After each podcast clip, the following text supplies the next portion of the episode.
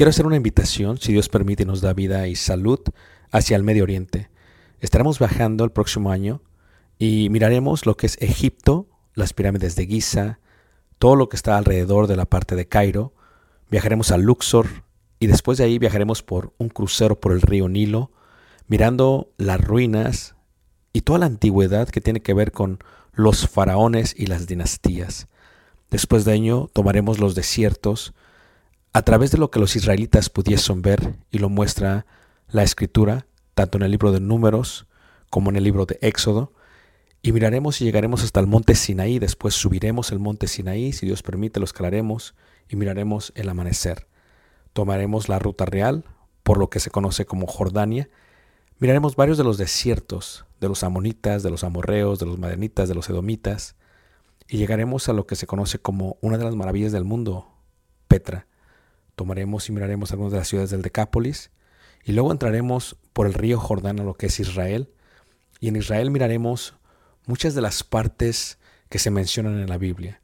Durante este viaje, si Dios nos permite, podremos aprender juntos la arqueología, la cultura y también aprenderemos mucho de lo que dice la palabra de Dios y daremos vida a ello mismo en los lugares donde se menciona. Esto será de gran bendición para mí y yo sé que Dios nos bendecirá a todos juntos si es que quieres aprender ello. Una vez más, si quieres más información, puedes visitarnos en la página personal ricardobarrera.us y esperamos Dios nos permita llegar a ese momento. Dios suerte bendiga y espero esta próxima clase sea de edificación para ti, lo cual fue para Buenas tardes a todos, Dios, Dios bendiga a todos. Vamos a continuar con esta, con esta eh, lección. Hemos estado mirando el nombre Elohim. Simplemente en nuestro idioma sería Dios. Hemos explicado que Dios, cuando se le pide saber el nombre para sacar al pueblo de Israel, se le dice, yo soy el que soy. En hebreo sería eh, Yahvé, o si respiramos, eso es Jehová, la misma vida. Hemos visto que ese es el nombre de Dios con el cual se saca al pueblo de Israel. Y hemos visto que los judíos, porque creen que sus labios son muy impuros para mencionar el nombre Yahvé, decidieron añadirle tres kibbutz, o lo que se entiende como tres vocales. Y cuando se translitera o se latiniza el nombre Yahvé con esas tres vocales, viene a ser lo que se entiende como Jehová. Jehová es Yahvé o simplemente yo soy el que soy. Y vimos también que ese Elohim o ese Yahvé es espíritu, porque Juan 4:24 dice Dios es espíritu, refiriéndose a ese Elohim en el mundo invisible. Y vimos que el espíritu de Dios se movía sobre la faz del abismo y vimos que el espíritu de Dios fue quien inspiró la ley de Moisés, los profetas y todo el Antiguo Testamento y aún el Nuevo Testamento. Y vimos que como símbolo del Espíritu Santo se puede entender el aceite. Y por eso se habla de la luz como lo que hace el aceite. El aceite da la luz. Y vimos que esa luz permite que el hombre no esté en tinieblas. Por eso a la palabra de Dios se le compara como una lumbrera o como una lámpara o como una antorcha, porque lámpara a mis pies es tu palabra, dice la escritura. Y vimos que ese Elohim, ese yo soy, Jehová, que se translitera como Jehová y luego que se traduce como Señor, se hizo hombre. Y ese Elohim, al hacerse hombre, al hacerse un ser humano, pues viene a ser lo que se entiende como Jesús. Esto es Ye, o sea, Jehová, Shua, esto es, Él salvará a su pueblo. Jesús es su nombre. Y por eso dice, le pondrá su nombre Emanuel. Esto es Dios con qué? Con nosotros. Y vimos que el Hijo, esto es Jesús, esto es Elohim hecho carne, es quien recibe todo ello. Ahora, una de las cosas que tenemos que entender y esto es muy importante, es que en la iglesia del Señor hay varios niveles de espiritualidad o discernimiento. Lo dice Hebreos de esta manera. Algunos son niños y algunos son maestros. Aquí hay muchos niños y aquí hay muchos maestros. Y veíamos en la última lección y es tan importante ver todas las lecciones en secuencia, porque cuando las ves de esa manera, entonces, ¿qué sucede? Puedes entender todo el mensaje. Es como leímos los evangelios y, nada más leíste los últimos tres capítulos y ¿qué pasó? Siempre pedimos que se oigan todas las clases para entender todas las clases, porque de otra manera estás escuchando solamente parte de las clases. Entonces, cuando hago referencia a algo que ya expliqué, es porque ya lo aprendimos, pero tal vez no todos estaban aquí. Luego viene la parte de discernimiento, esto es, la capacidad que cada quien tiene es, estamos tratando de comer alimento sólido, un, un tomahawk, un sirloin steak, ¿me entiendes? Un corte de res, ah, tres cuartos o well done, como lo quieras saber. Pues, pero muchos de nosotros que estamos en la parte de la niñez espiritual, se nos hace difícil digerir, es mucho alimento, es como darle a Jeremías, el niño de Irán, un bistec, se va a ahogar. Pero dale leche y se la va a disfrutar. Entonces, de lo que estamos hablando es teología. Y teología literalmente es un bistec, es un corte, tres cuartos o como tú lo quieras tomar. O sea, no se digiere tan fácilmente. Cuando hablamos de Elohim, de Dios, que se hace carne, la primera confusión que viene, dependiendo tu forma de entender, es, ok, ¿cómo le hacemos para entenderlo? A ver, el apóstol Pablo, en algunas partes de la escritura, habla en tercera persona. Aquellos que escribimos libros lo hacemos muchas veces. Aún yo lo hago cuando predico. A veces me pasa algo a mí, pero para que no hable de mí, hablo en tercera persona. Y digo, conozco a un hermano, pero estoy hablando de mí. Que es de Ciudad de México, pero sigo hablando de mí. Que de pequeño fue católico y sigo hablando de mí, pero nadie sabe. Piensan que estoy hablando de alguien más. Eso se hace porque la comprensión de la gente que todavía está en la niñez espiritual, no se le puede dar el bistec así porque no se lo va a poder comer. Va a batallar. Cuando Jesús viene, el nivel intelectual del pueblo de Israel es muy bajo. Para que ellos entiendan lo que está hablando, lo tiene que hacer gradualmente. Y eso fue lo que hizo. Vino y declaró que él era el Mesías, el Mesíaca, el ungido. Entonces es el rey. y vino y dijo que él era el Hijo de Dios. Pero cuando veamos este concepto, dice, mientras él aún hablaba, una nube de, de, luz los cubrió y aquí una voz desde la nube que decía, este es mi hijo amado en quien tengo complacencia, a él oí. Si él es el mismo, ¿por qué se habla a sí mismo? Se habla a sí mismo porque lo que tiene que hacer es que todos los humanos que tienen un nivel intelectual bajo, no se pueden comer este bistec, tienen que aceptar primero que haya una voz que esté comprobando lo que es. Esto es, ¿quién habló? Dios. Y como dije en mi lección pasada, no todos estaban, así que aquí es donde los voy a perder algunos. Hablaba desde cuándo se le empezó a llamar a Dios el Padre. Esto es muy importante, porque la idea del Padre no viene hasta los profetas. En el Pentateuco, la ley de Moisés, no se habla del Padre, se habla de Elohim o de Dios, se habla de Jehová o de Yahvé, pero no se dice el Padre. Ese es un concepto que viene después para que haga una transición a la venida del Mesías. Tú lo tienes que entender tú. El libro de Génesis no vas a ver el Padre. ¿Cómo se refería a él Noé? ¿Cómo se refería a él Abraham? ¿Cómo se refería a Isaac? Como Dios, el Dios de Abraham, Dios de Isaac, Dios de Jacob. No como el Padre de ellos. Es un concepto que viene después, dentro de los judíos. Ahora, veíamos en la mañana el concepto de padre e hijo dentro de la cultura judía. Esto es importante porque el concepto de padre es, es, es imprescindible para entender esto. Este es mi hijo amado. Como somos mexicanos o latinos, no comprendemos eso pero el hebreo lo entendía bien.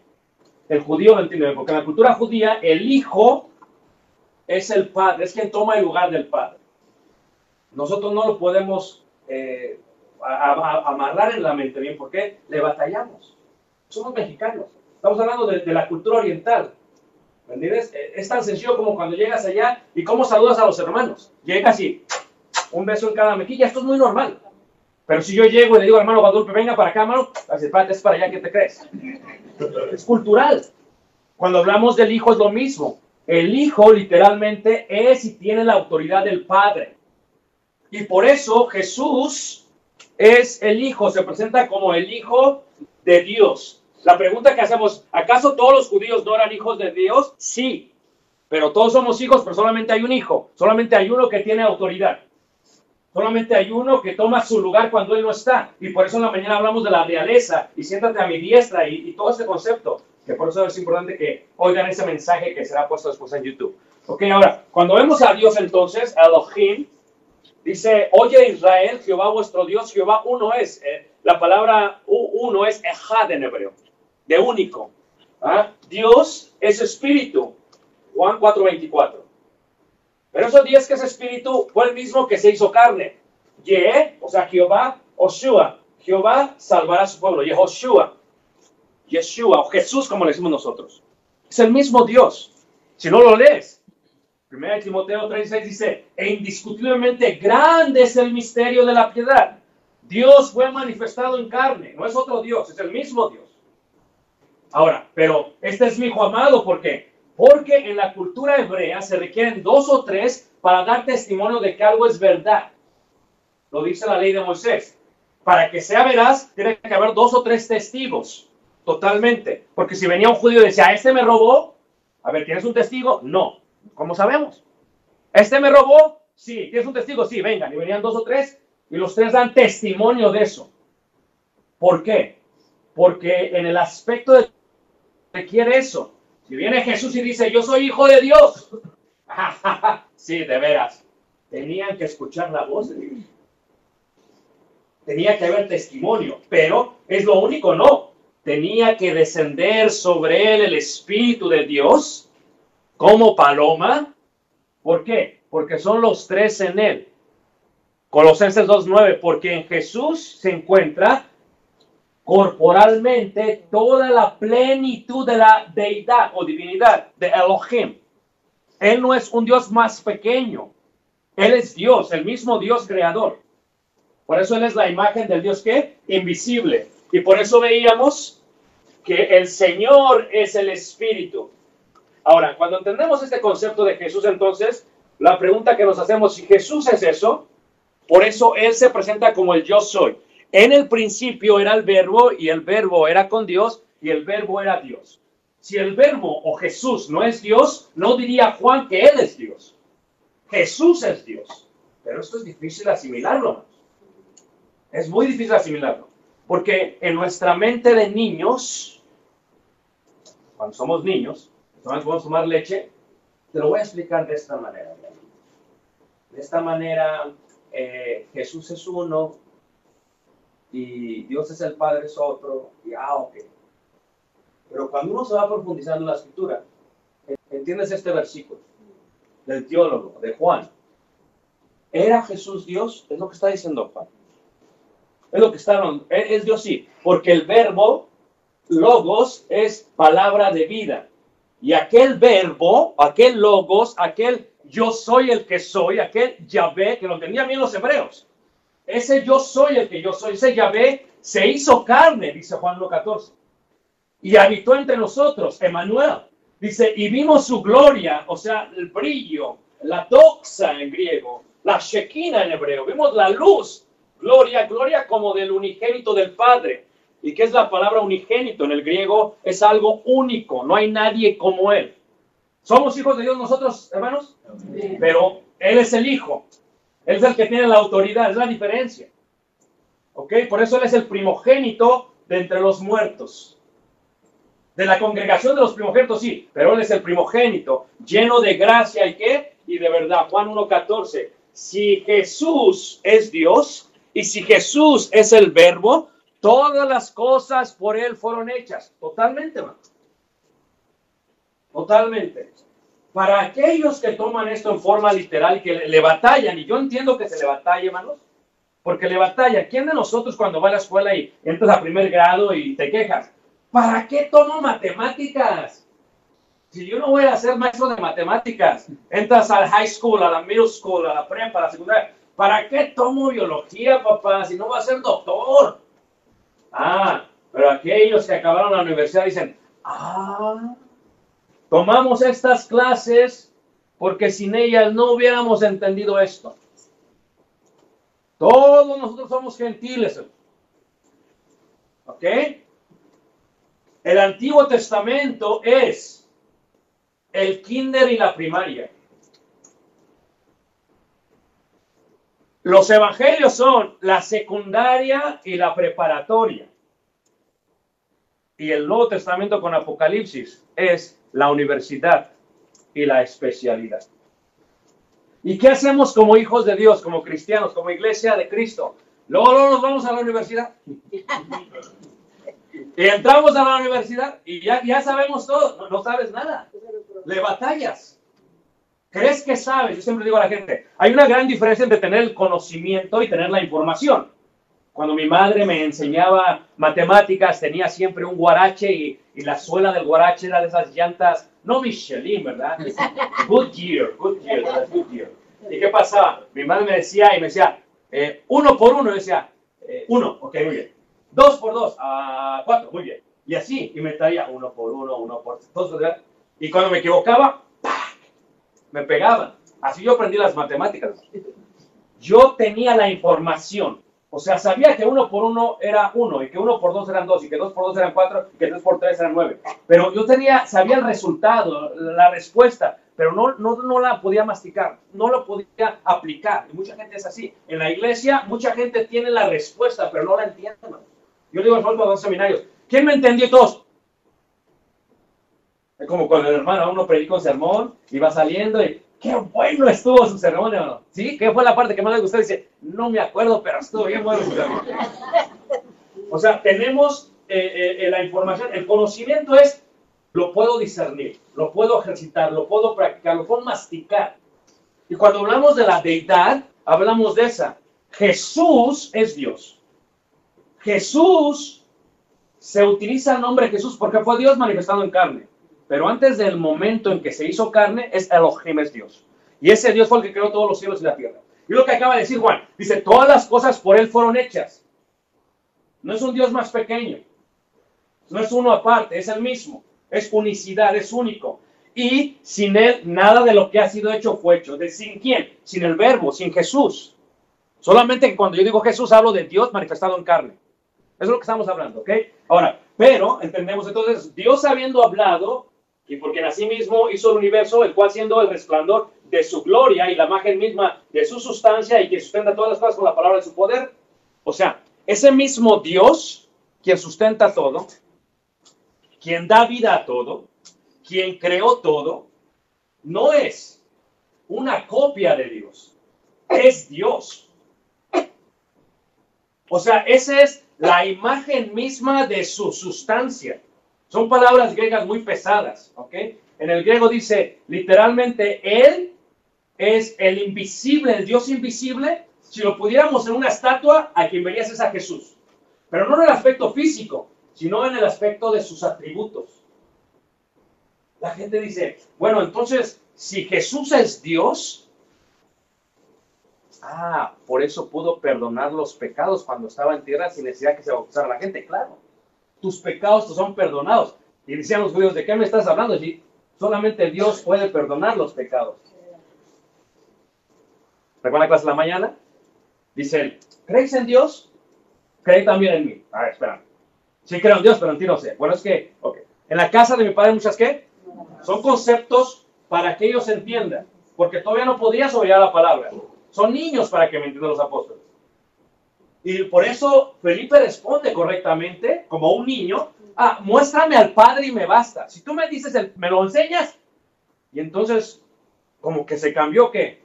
Dice Elohim. ¿Cuántas veces estoy contigo, con vosotros? Están viendo a Elohim. Están viendo ese mismo Dios.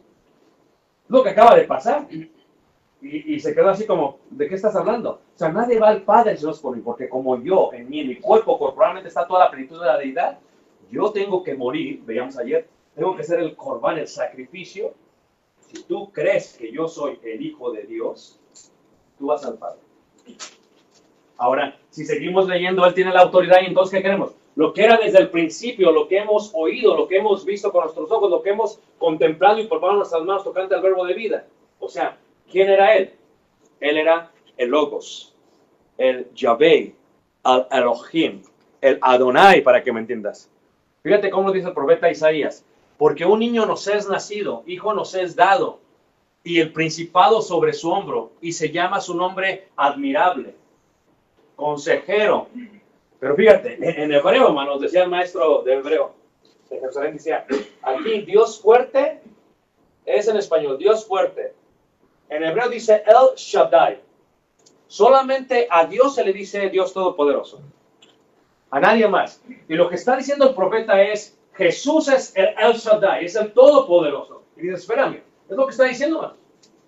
Si alguien lo niega, está negando lo que dijo este Isaías. No solamente eso, dice, Dios fuerte, dice, ¿Padre qué? Si el niño que van a nacer es Padre eterno, la pregunta es ¿por qué? Porque si eres niño espiritual no lo comprendes. So, mientras lo comprendes está bien. Si en tu mente Padre Hijo está bien, no hay problema. Hasta el momento que lo comprendes. Pero ese hijo que nació, ¿sabemos quién es? ¿Es quién? Jesús. ¿Y cómo se le llama? Padre qué? Padre eterno. ¿Y cómo se le llama? príncipe de qué? De paz. ¿Y por qué príncipe de paz? Porque él tomaría el lugar del rey, rey de reyes y señor qué? Como dice Hebreos capítulo 7, 1 y 2 cuando habla de el príncipe de paz. Él es rey de Shalem. Salem es Shalom. Shalom es paz. Él es rey de justicia, rey de Sadok. Melquisedec. Melech es rey y Sadok es justicia. Es Melquisedec. Esto es rey de justicia y rey de paz. Melech Shalom o Melech Salem. En este caso él es príncipe de paz. ¿Por qué? Porque él traería paz sobre todo el mundo. ¿Por qué? Porque él trae paz entre nosotros y Dios. Somos justificados pues por medio de la fe en Cristo Jesús, el cual es nuestra paz. Romanos capítulo 5. Tienes que comprender que Él es Dios, ¿sí? Y que Él es nuestra paz, ¿sí? Y que su nombre es Jesús. De quienes son los patriarcas y de los cuales son el gran divino Cristo, el cual es Dios, sobre todas las cosas. O sea, Jesús es Dios, es lo que está diciendo. Acaba de decir de, que son los patriarcas, de los cuales según la carne vino Cristo, el cual es Dios. ¿Quién? El que vino según la carne. No es un Dios más pequeño, Él es Dios. Él es Dios totalmente, Él es Dios. es el concepto más grande. Esa es la teología, fue el misterio oculto por tanto tiempo, el cual es Dios sobre todas las cosas, bendito por los siglos. ¿Y de quién está hablando, hermanos? De aquel que vino según la carne. Fíjate cómo sigue diciendo. Si es el Hijo de Dios, entonces, ¿qué dice Filipenses 2, 5, 9? El cual, siendo en forma de Dios, o sea, antes de hacerse humano, no era otro Dios, porque si creemos en dos dioses somos politeístas. Y, el fundamento de, de la fe nuestra es, creemos en el único y verdadero Dios. De otra manera, creemos en varios dioses y somos politeístas. No, creemos en un único Dios en el Dios que se hizo carne, o sea, ese mismo Elohim, ese mismo Dios, el cual siendo en forma de Dios antes de serse carne, no estimó el ser igual a Dios porque era Dios, como cosa que aferrarse, sino que se despojó a sí mismo, o sea, el Elohim, y tomó forma de siervo, hecho semejante a quién? A los hombres. O sea, que no era un Dios inferior. El Elohim se hizo carne, se despojó de sí mismo y vino a la tierra. Eh, hay un programa muy interesante en inglés que se llama algo así de eh, el dueño de una compañía, el CEO, el presidente, para ver cómo trabaja su compañía, se hace como un empleado. ¿Lo han visto? Entonces viene y trabaja y, se pasa desapercibido. Nadie sabe qué es el mero mero. Y después del programa, cuando lo van desarrollando al final, ¿verdad? Habla con los empleados, ve quién trabaja, quién no trabaja y todo lo demás. Y después lo revela, dice, ok, ya viene y dice, oye, si a ti te entrevistan, sí, yo soy el dueño de la compañía, quería ver cómo funcionaba mi compañía. ¿Por qué vino como empleado? Porque no quería que nadie supiera qué era. Si no, la gente se comporta qué? Mal. Yo, yo trabajé en negocios por 15 eh, años, trabajé para la compañía McDonald's. ¿Verdad? Pues le decía al niño que compró McDonald's, muchas gracias por aportarnos, porque le digo yo a la gente que yo tengo todavía catsup en las venas, pero ya es otra cosa. Entonces, ¿qué pasa? Cuando yo trabajaba, teníamos más de 500 empleados en la parte de Chicago, porque es la matriz de todo, de todo McDonald's, todo el mundo. Y cuando yo iba a un restaurante, porque manejaba muchos restaurantes, ¿qué pasaba? Llegaba a un restaurante, hermanos, y en el momento que yo estacionaba el carro de la compañía, que no era mío, me bajaba y todos los empleados empezaban a correr de un lado para otro, hermano. Esto está corriendo. Ya mi mesa la tenía lista, mi ya todo listo para entrar. Entonces, cuando yo llegaba, todo limpio, ¿ah? tallando y todo. Pero yo era la, la tipo de verdad que me encantaba ponerme de rodillas, ¿no? Yo llegaba al restaurante y decía, y me ponía de rodillas y me dejaba de, las, de las parrillas para ver que estaba limpio. Y decía todo esto. ¿ah? ¿Por qué hacía esto? Ellos sabían que yo era el jefe. Pero de vez en cuando, hermanos, un fin de semana me ponía una gorra, no traía el saco y entraba como fuera cliente y me hacía como que eh, no hablaba en, inglés. Y decía, eh, me no speak English very. Me would like a Big Mac. French fries. Y entonces los empleados se desesperaban conmigo, se enojaban. ¿Por qué hacía eso? Porque quería, quería ver cómo actuaban cuando no supieran que yo era el jefe. Dios, cuando se despoja de sí mismo, siendo Dios, pudiendo nacer en los palacios de Roma, nace en el pueblo de Belén. Pudiéndose criar en los palacios del rey Herodes, crece en Nazaret. Dicen, ¿puede algo salir bueno en Nazaret? Y pudiendo tener cualquier papá como Nicodemo o un Gamaliel, escoge a José, lo más humilde, hermano no solamente se despoja de ser Dios, se hace como cada uno de nosotros. Porque el concepto es que tienes que creer que Dios estuvo como nosotros, pero sin pecado. Eso es algo increíble. Y el judío decía, espérame, tú eres Dios. No, no, si este es hijo de José el carpintero, ¿de qué me estás hablando? Y dice, yo soy Dios. O, para que ellos lo entendieran, yo soy el hijo de Dios. O Dios está ausente ahorita porque toda la potestad está dada sobre mí. Hay tres testigos de eso. La paloma, la voz y yo. Y en mí corporalmente se encuentra toda la plenitud de la deidad. Entonces cuando está hablando de esto, es, él se despoja para hacer eso. Y se hace llamar el Hijo de qué? De Dios. Este concepto del Hijo de Dios es importante. En ello la referencia a Jesús. Dios manifestado en carne. Es expresado en las escrituras como el Hijo de Dios. Esto es aquel Dios igual a Adonai o Señor, igual a Elohim. Es Jesús el cual es el verbo, esto es el cual es quién? Dios. Y por eso, hermanos, por eso lo mataron. Si, hubieran sido mexicanos, yo soy el hijo de Dios, no hay problema. Pero cuando lo escucha el, el Sanedrín y cuando lo escucha el sumo sacerdote y, le pregunta simplemente, dinos ya, dinos ya, porque ya lo había dicho varias veces, ¿no? Nada más que no estuvo el sumo sacerdote presente. Dinos si tú eres o no. ¿Eres tú el Hijo de Dios? Dice eh, Mateo 26, 63. ¿Y qué dice? Eh, esto es, es decir, ¿eres tú Dios? Y Jesús dice simplemente, tú lo has dicho. ¿Y qué hace? Se rompe los vestidos. Porque la cultura judía le está diciendo, yo soy Dios. ¿Y quién puede osar decir es Dios? Nadie. Nadie. Nadie podía osar decir es Dios. Y en este concepto, y si Él, o sea Jesús, es el Hijo de Dios, sea Dios, entonces para el sacerdote era una qué? Una blasfemia. Esto es para el judío decir, el Hijo de Dios, es decir, es Dios. Por lo tanto, él preguntó, ¿quiénes dicen los hombres que es el Hijo del Hombre? Mira, cuando nosotros confesamos según el plan de salvación, tenemos que decir, creo que Jesucristo es qué? El Hijo de Dios. Eso es un concepto, es una, es una declaración que tenemos que hacer. Con el corazón se cree para justicia, para Tzedek, Melquisedec, pero con la boca se confiesa para qué? Para salvación, para Yeshua, Osua, Jesús. Entonces, ¿qué dicen? ¿Crees que Jesucristo es el Hijo de Dios? Tienes que decirlo.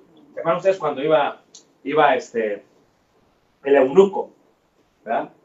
De Etíope, y va en el carruaje, y entonces pasa el discípulo, y este está leyendo por vete y no le entiende. ¿Ya? Y dice, es que, ¿cómo? Si no hay nadie que me explique. entonces se sube y le explica. Y, si ha leído por vete Isaías es claro. Y dice, a ver, a ver, a ver, ¿qué, ¿qué significa esto? Le dice. Él identifica y dice, aquí hay agua. ¿Qué impide que yo sea qué? Aplicó el Evangelio, el profeta Isaías, con el misterio de la piedad, con Jesús. Y, no estuvo como muchos que andan rogando a la gente. ¿no? no, no, Hay gente que hasta, a ver, ¿quieren bautizarte? No, no, no, déjenlos. Si ellos creen, se van a parar solos. No los, no los estén este, forzando. Y hasta aún, porque si quieren, si crees bien que, fíjate el concepto, hermanos. Creyó en el corazón, sí. Dice, creo que Jesucristo es que el Hijo de Dios. Estamos, estamos hablando de un prosélito y de un hebreo. El mexicano no entiende, pero ellos dicen, crees sí, porque tienes que creer que Jesús es que el Adonai, que Jesús es que el Señor. Porque decir que Jesús es el Hijo de Dios es decir que Jesús es Dios, el cual nos trae qué? Salvación. Todo aquel que niega al Hijo tampoco tiene al Padre. El que confiesa al Hijo tiene al Padre. Por eso Juan lo explica de esta manera el Padre, el Hijo, no aceptas al Hijo, niegas al Padre. ¿Por qué? Porque yo lo digo de esta manera, si me entienden. Yo el día que muera, hay ciertas, ciertas cosas en el testamento para él ya sabe.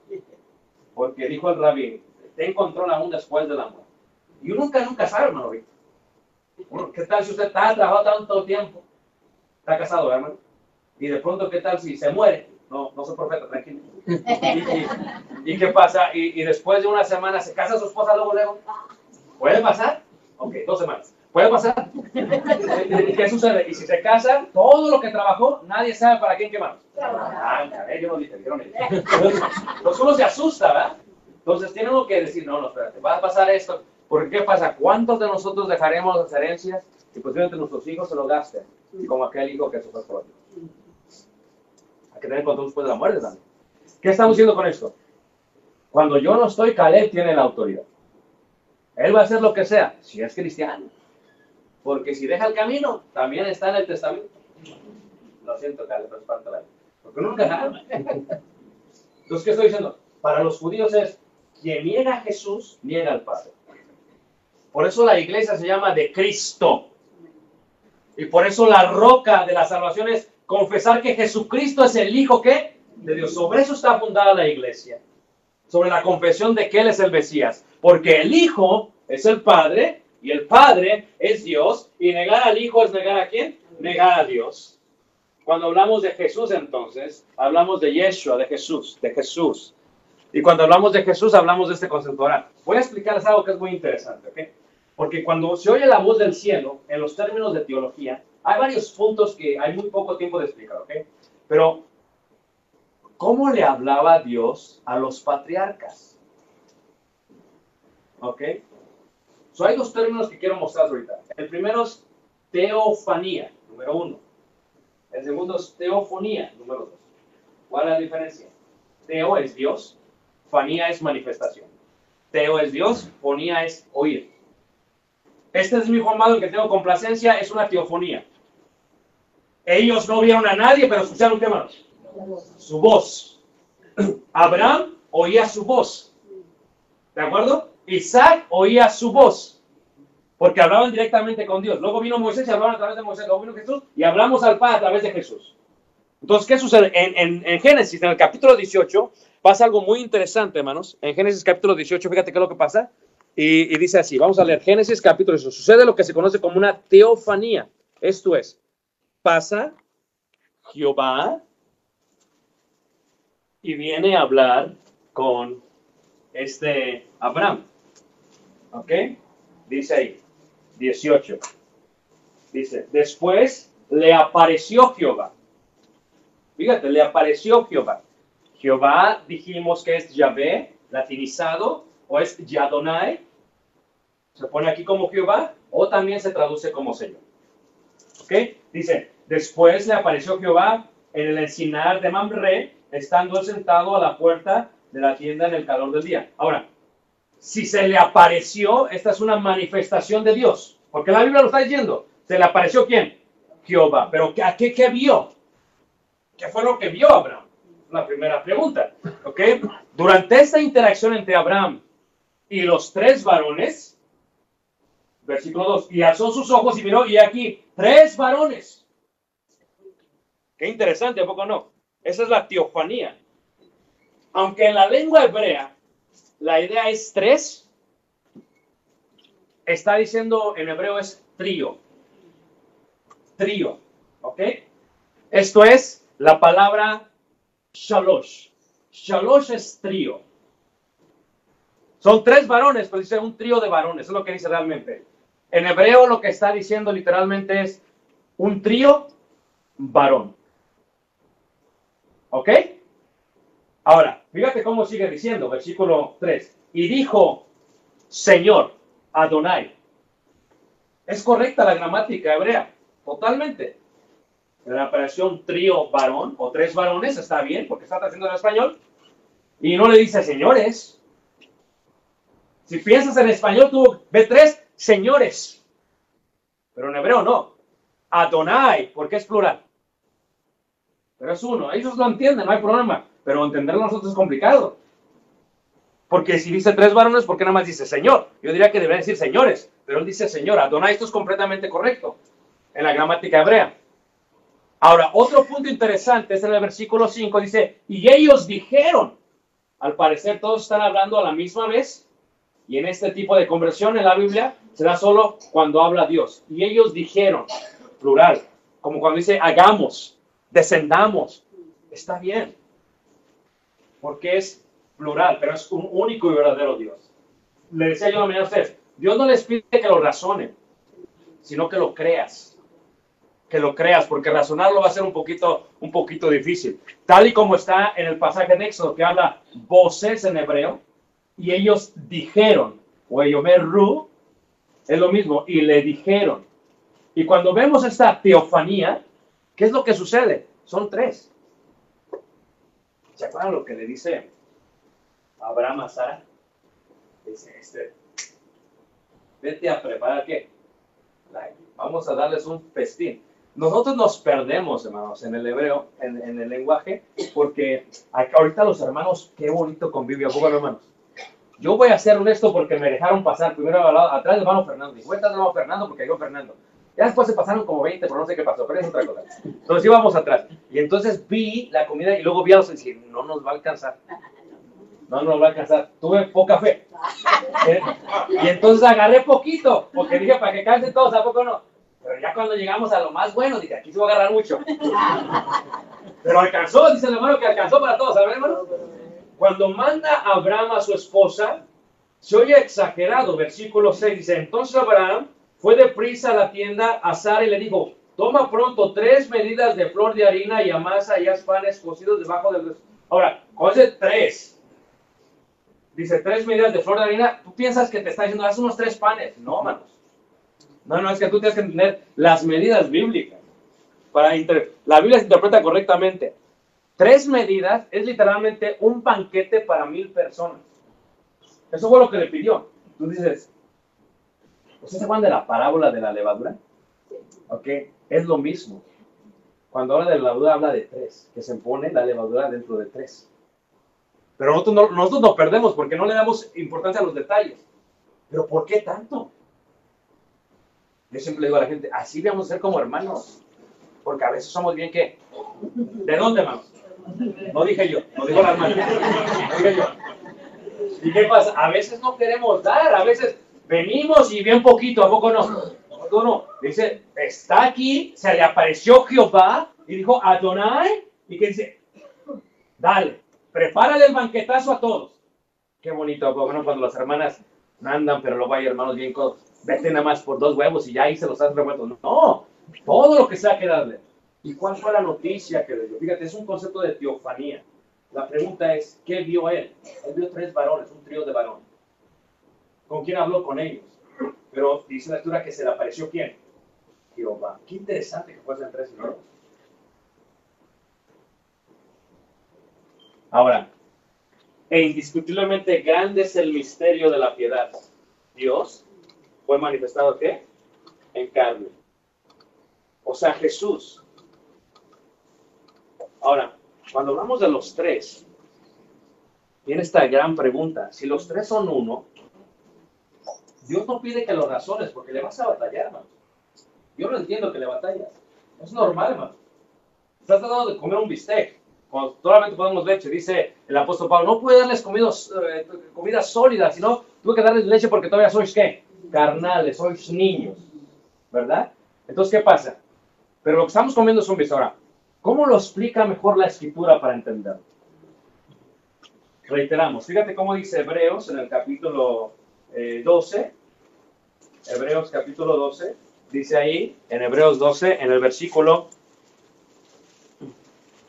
Hebreos 12, dice ahí, Hebreos 10, perdón, Hebreos 10, en el verso 28, fíjate. El concepto de testimonio es importante, dice, el que viola la ley de Moisés por el testimonio de dos o tres testigos fuere qué? Irrevisiblemente. Para los judíos, hermanos, tiene que haber dos o tres testigos. Esto es ley, hermanos. Esto es ley. Dos o tres testigos. La pregunta es ¿por qué? Porque de otra manera no les iban a creer. Cuando Jesús viene, tiene que tener testimonio de la voz del Padre y tiene que tener testimonio de la paloma que desciende. Son dos o tres testigos. ¿Esto fue en qué? En su bautismo. Son testigos. Cuando hablamos de testamentos, dos testamentos son testigos. Le llaman los dos testigos en Apocalipsis.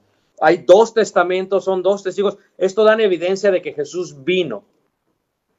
Pero ahora fíjate, si vemos Hebreos capítulo 1, ahí mismo, y leemos el concepto del versículo 8 cuando habla del Hijo, esto lo puedes ver tú mejor en el Salmos. En los Salmos se ve mucho mejor, ¿verdad?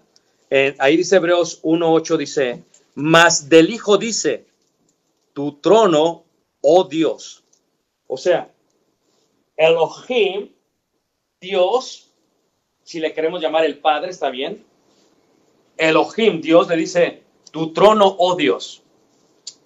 ¿Quién le puede llamar Dios a Dios?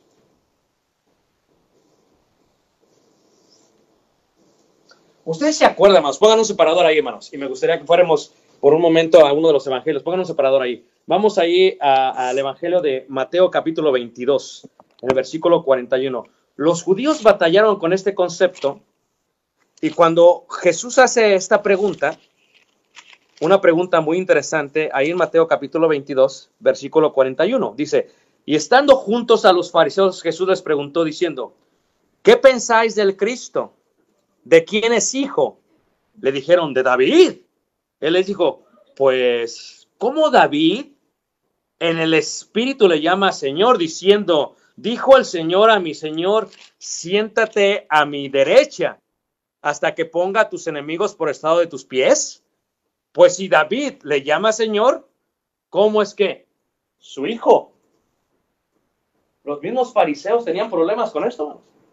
Dicen, ¿Quién es el Cristo?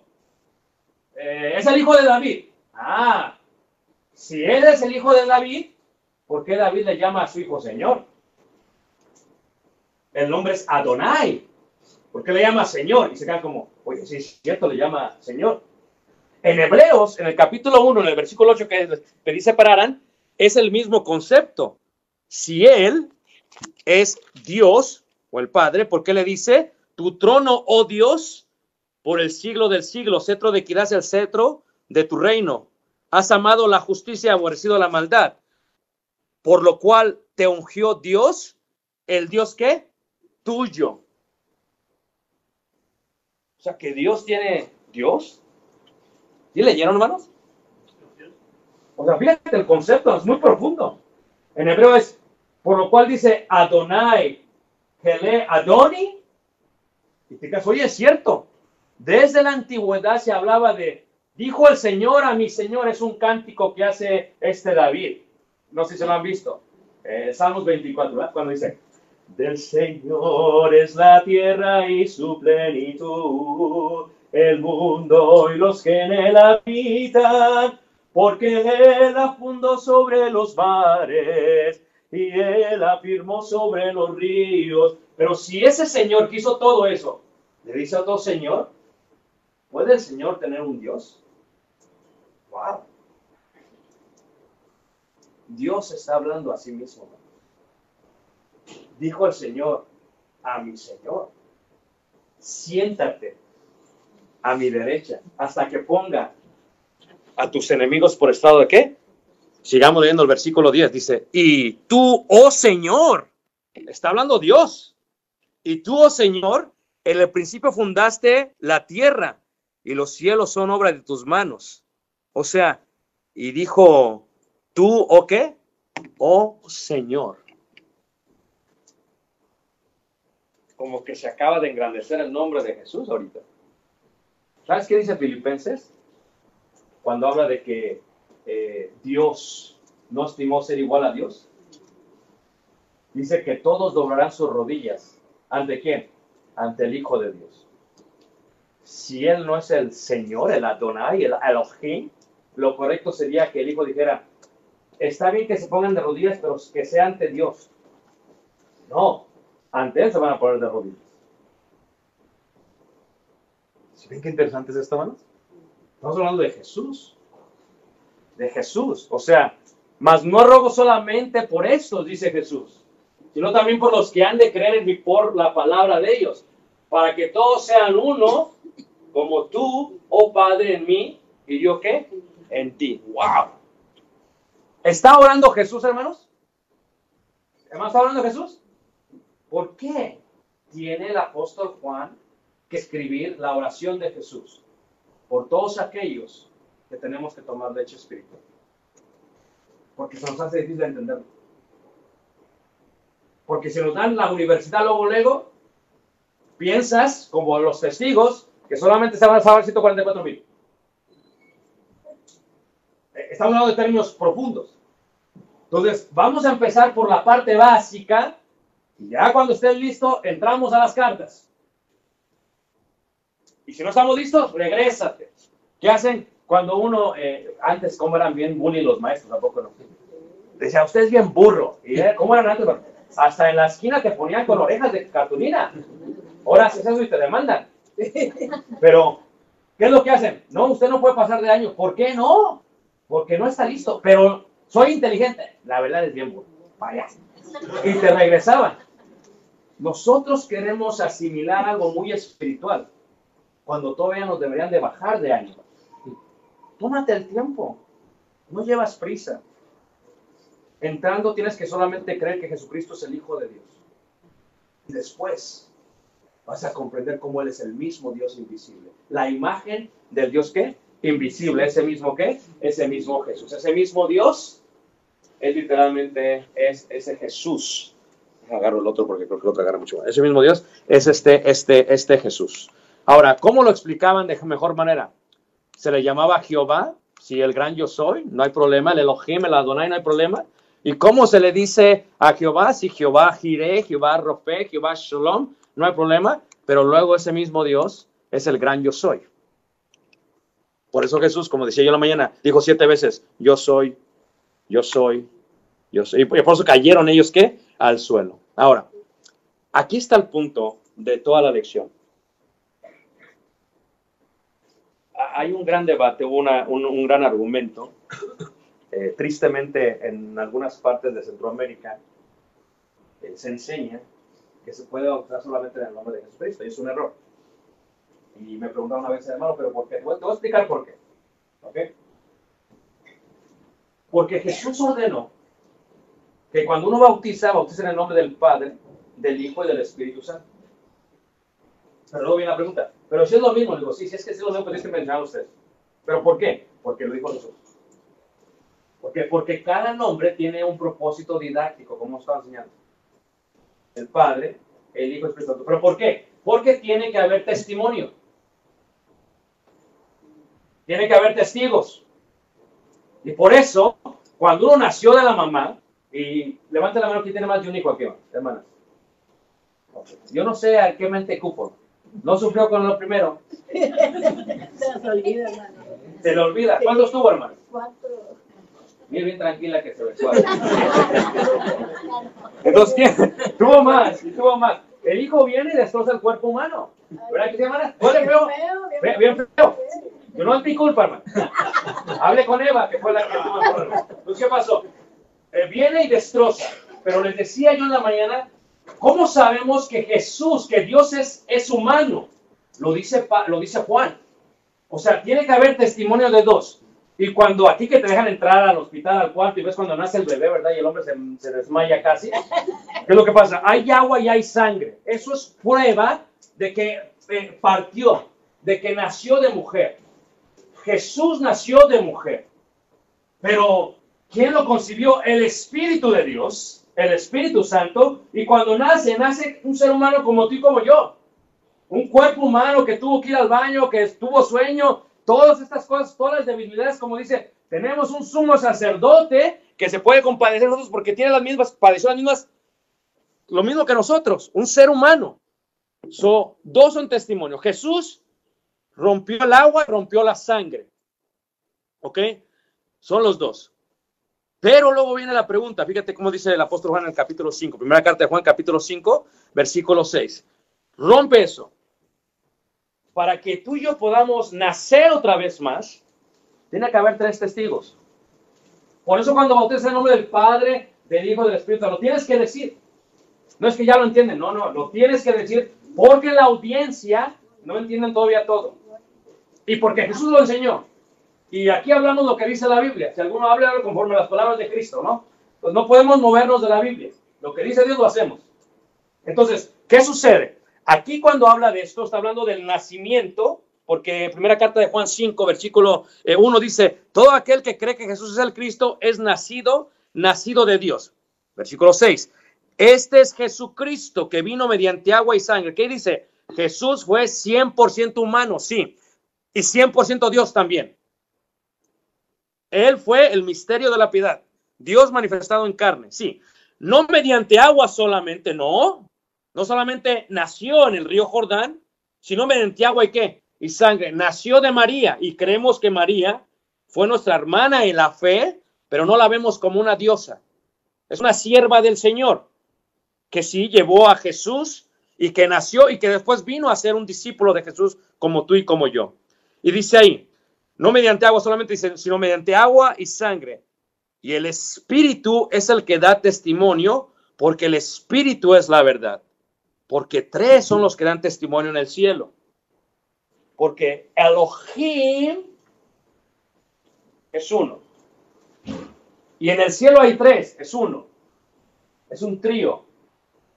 Es un Adonai, es un Elohim. Es la pluralidad en unicidad. Y esos tres que son uno y dan testimonio en el cielo de que Jesús nació 100% humano y 100% Dios, dice ahí, el Padre, el Verbo y el Espíritu. Y esos tres son uno. Y cuando tú y yo nos bautizamos, tiene que haber tres testigos también. Fíjate que cuando viajamos hacia Turquía, a nosotros nos encanta ver la reunión de las iglesias primitivas. Le preguntaba un hermano a en Macanen. Dice, hermano, ¿y, ¿y cómo sabe que fue ahí? Porque siempre hay mucha gente duda. ¿Cómo sabe que fue ahí? digo, a ver, ¿cómo te explico? Cuando tú estudias arqueología, se hace eh, un, un este, reporte público y necesitas cuatro evidencias. Si una de las cuatro falta, no lo puedes decir qué pasó ahí. Pero si las cuatro están, eso es. Y aquí está este piso ahorita. Y si yo fuera ustedes, ponía otro piso más, moderno. De madera. Amén, hermano. Pero no van a quitar el de abajo por el asbestos, por, por todo lo que puede pasar por lo del cáncer, porque eso tiene asbestos. ¿Ah? ¿Qué lo hacen? Lo ponen encima o lo quitan y lo mandan a limpiar bien. Eso es lo que se hace correctamente en construcción. Lo pones encima. Luego se mueren ustedes y vienen sus hijos. Y viene el piso y dice, esto se ve muy antiguo. Y ponen otro piso. Y luego vienen sus bisnietos y dicen, qué anticuado mi padre. Y ponen otro piso, no lo quitan. En el primer siglo, los edificios de la iglesia primitiva ponen capas de pisos y cuando hacen el estudio del carbono, data el tiempo que llegaron las cartas apostólicas. Ahí fue, literalmente. Y en los bautisterios, porque hay bautisterios, los bautisterios de las iglesias primitivas tienen, son bautizados donde se mete toda una persona y al lado otra persona. Pero tiene algo interesante los tener una persona acá y otra acá. Y así pasa a veces. Siempre hay un hermano que está viendo. No es que sea chismoso. No, no es que se quiere asegurar que todo sea que sumergido, es lo correcto. Era, sacó la mano, que entre otra vez, sacó los pies, no va a querer bailar, que los meta. Todo tiene que sumergirse. Entonces, en los edificios antiguos había dos personas así y estaban viendo, se aseguraban que se sumergiera todo el cuerpo. Testigos, testimonio.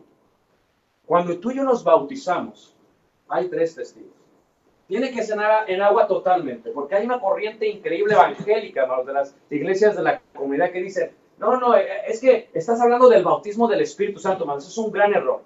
Siempre que la Biblia dice bautizo o bautizo en, griego, es agua. Siempre hay agua, porque ya quieren quitar eso de, de las iglesias. Siempre es agua. ¿Qué dijo aquel hombre? Aquí hay agua, ¿qué impide que yo sea qué? bautizado. Si es el bautismo en el Espíritu Santo, ¿para qué quieren el agua? ¿Qué dijo Pedro? Esto que hace referencia al arca de Noé, el bautismo que a esto corresponde ahora, no salva.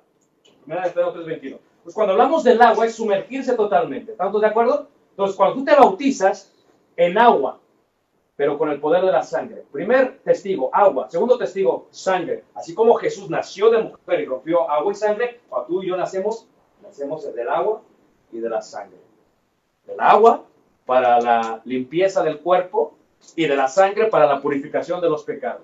Pero ¿cuál es el otro testigo? El Espíritu Santo. Y así lo dice aquí Juan, hermanos. El contexto de primera carta Juan 5 es nacimiento. Y dice el versículo 7, porque tres son los que dan testimonio en el cielo, el Padre, el Verbo, el Espíritu Santo, y estos tres son uno, y estos tres son los que dan testimonio en la tierra, el Espíritu, el agua y qué? Y la sangre. Cuando tú y yo nos bautizamos, nos bautizamos en la deidad. Por eso es correcto lo que dice 2 Corintios 5:14. Si alguno está en Cristo, o sea, dentro de Cristo, porque en el cuerpo de Jesús está corporalmente toda la plenitud de la deidad. Y cuando te bautizas, te bautizas en el nombre del Padre y del Hijo y del Espíritu Santo, y entramos a agua y el poder de su sangre nos limpia de todo pecado, nos purifica. Pero ¿qué recibimos el don que y esos son, dan testimonio. Los tres son uno. O, tipo, o, le pregunta, ¿o tuviste tres bautismos? No, hermano. ¿Tuvieron tres bautismos? No, nomás fue uno. Dice un Señor, un Padre, un bautismo, un cuerpo, un Dios sobre todos y en todos. Es siempre unicidad. Nunca es, o te bautizaste tres veces. No, nomás fue uno. O fue como aquel rey. Uno, dos, no. Nomás fue una vez. Es uno. Pero fue el nombre del Padre y del Hijo del que los tres son uno. Pero por eso que dar testimonio de eso. ¿Y cuál es la prueba? Que somos nacidos de Dios, que creemos que Jesucristo es qué? El Hijo de Dios en el concepto hebreo, que Jesucristo es el Mesías, o que Jesucristo es quién? Dios. Dios fue manifestado en carne. Esto no es fácil, hermanos. Requiere mucha oración. Requiere mucha oración. Esto, eh, eh, hay algo que se le dice eh, un paradigma. Cuando uno empieza en la iglesia, hermanos, le enseñan de una manera. Y entonces luego viene la eureka, cambia tu paradigma. Es bien difícil. Nunca le están explicando en la escuela, como mamá con la chancla, con el guarache. ¿Le entienden todos? Pasan cinco años y dices, eso es lo que estaban diciendo. Ah, Felipe, muéstranos al Padre y nos basta. Pero Dios siempre lleno de paciencia. ¿Verdad que sí? Ok, te lo voy a explicar otra vez, ya poco a poco. Y les empieza. Dios tiene paciencia con nosotros. ¿Qué es lo que Dios espera de nosotros? Que creamos que Jesucristo es su Hijo. Que confesemos que Él es Dios. ¿Qué espera de nosotros? Que lo confesemos. Cuando yo pasé al frente del edificio aquella vez que vine al Señor, dije, creo que Jesucristo es el Hijo de Dios. Voy a ser honesto. No entendía tanto como entiendo el día de hoy, pero entendía lo suficiente para que mi confesión fuese válida ante el Señor. ¿Qué hice? Me arrepentí de lo que hice, de, las cosas malas que hacía. Porque yo no sé aquí quién había, no voy a decir que levante la mano, pero yo creo que había, había algunos borrachos. Y había unos que éramos idólatras. Y había unos que íbamos al baile. Pero el viejo hombre lo que? Lo enterramos. Porque nacimos qué? De nuevo. Y al nacer de nuevo, vivimos una vida dentro. Porque si alguno está en Cristo, nueva criatura es. Las cosas viejas ya que, aquí todas son hechas que. Esto es, hermanos, la plenitud de la deidad. Acabo con esto.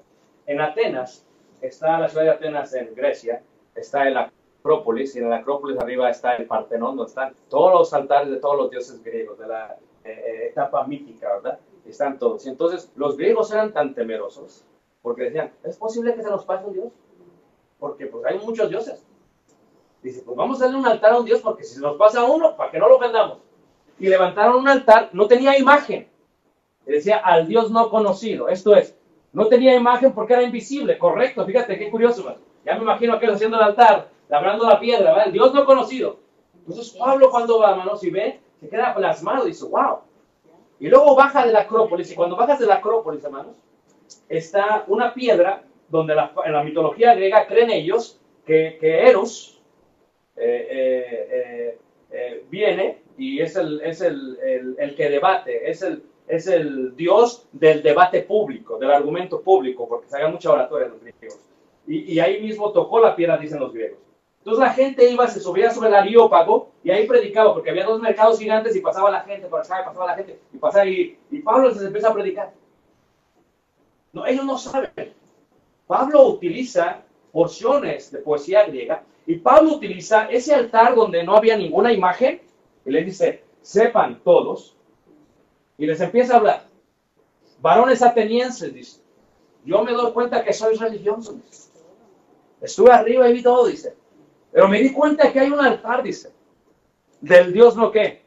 Ese es el que yo les predico. Fíjate, estaba Polos, estaba Afrodita, sí. Él toma al invisible. Tú y yo creímos en un Dios invisible. No lo hemos visto con nada más. Es una locura que cambiemos nuestra vida. Imagínate, yo, a mí me encantaba bailar, hermano, era una pilera. No sé si me encantaba bailar, hermano. Ahora que fui a Ciudad de México hace dos semanas, estuve en la delegación de Iztapalapa y pasé por la casa de Los Ángeles. De los azules, de los ángeles azules. No, de veras. Y este. Y es que nada más oigo música y, y, y el viejo hombre quiere despertar, hermano. De veras, hermano. Es, es, peligroso ir a Ciudad de México. Eso mejor me fui para Chicago. Entonces, ¿qué pasa? Es, es difícil esa parte de la vida, hermano. Es difícil ese viejo hombre. ¿Y, ¿Y qué es lo que hace, hermanos? Lo que hace Pablo es que utiliza términos que ellos puedan entender. Y entonces dice, Dios ha puesto un tiempo que nuestra vida va a terminar. Y cuando nuestra vida acabe, el tiempo de nuestra habitación, dice, de todos hizo uno. Dice, y toma una parte de poesía de Dios Zeus, dice, linaje somos, y en él somos, y en él nos movemos. Fíjate qué curioso. ¿Sabes qué les acaba de decir? Él es la vida. No les dijo Yahvé, porque no le van a entender. Estos son griegos, hermano. Estos no, no saben qué es la Torah, no saben qué es la ley de Moisés. pero saben el altar del Dios invisible. Creer en un Dios que no hemos visto, dejar el tipo de vida que dejamos por alguien que no hemos visto, a mucha gente le parece una locura. Es una locura. Mis papás, vas cada domingo y nunca lo ves, no hay imágenes de Dios. Y, y, llegas y ¿qué está pasando? Y luego das dinero a la ofrenda. Esto no hace sentido, porque para el hombre natural esto le parece una locura, dice Pablo. Pero hermanos, si no es cierto lo del Dios invisible, he perdido 30 años de mi vida. Ha sido una locura llegar a Los Ángeles Azules. Pero porque creemos en el Dios invisible. Que el Espíritu Santo que mora en nosotros nos da testimonio de que existe. Y nos dice constantemente que existe. Y esperamos que el que no lo visto vuelva a regresar. Porque va a regresar. Y cuando regrese, hermanos, entonces recibiremos lo que tanto hemos esperado, hermanos. Eso es una belleza. Bienaventurados los que no vieron y qué. Y creyeron, hermano.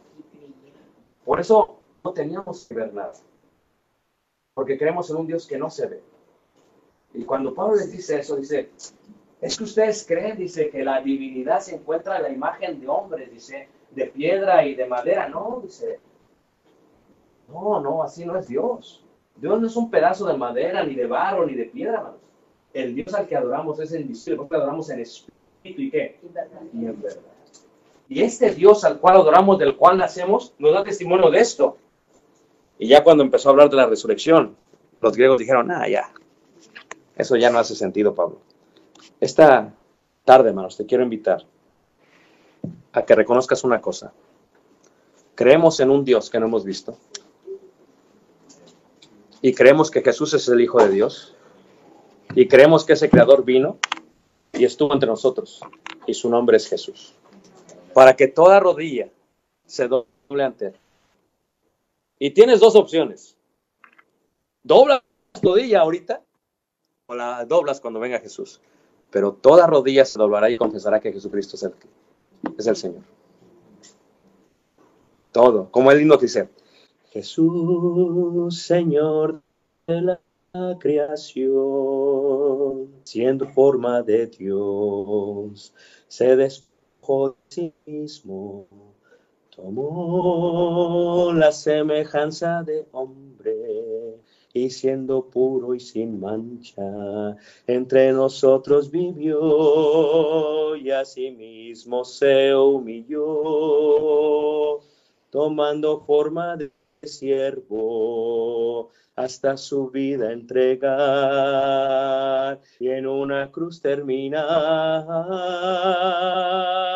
Mas Dios a lo sumo le exaltó y su nombre engrandeció para que ante su autoridad toda rodilla se doble y toda lengua confiese que Jesús es el Señor, el Adonai, hermanos. Es tu Señor, es mi Señor, y espero verle otra vez. Y tienes una opción, te arrodillas ahorita o te arrodillas en aquel día. Pero todos nos vamos a arrodillar. ¿Cuál es la diferencia? Que el día de hoy vivimos arrodillados ante el Señor. Y esa es la invitación que tenemos. Si crees, bien puedes. Nadie te va a obligar por la edición es totalmente individual. Voy a dar lugar a sus hermanos que continúan el programa. Dios les guarde, les bendiga y gracias por su atención a la palabra del Señor.